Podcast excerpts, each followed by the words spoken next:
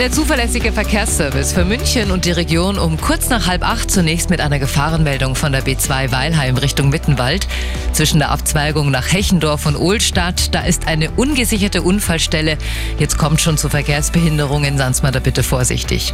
A9 Nürnberg Richtung München zwischen Freimann und der Ausfahrt Schwabing ein Unfall, Zeitverlust etwa 15 Minuten und in der Gegenrichtung beim Kreuz Neufahren direkt an der Überleitung zur A92 Richtung Deckendorf ein Unfall mit einem LKW. Das wäre es gewesen und für Sie noch die aktuellsten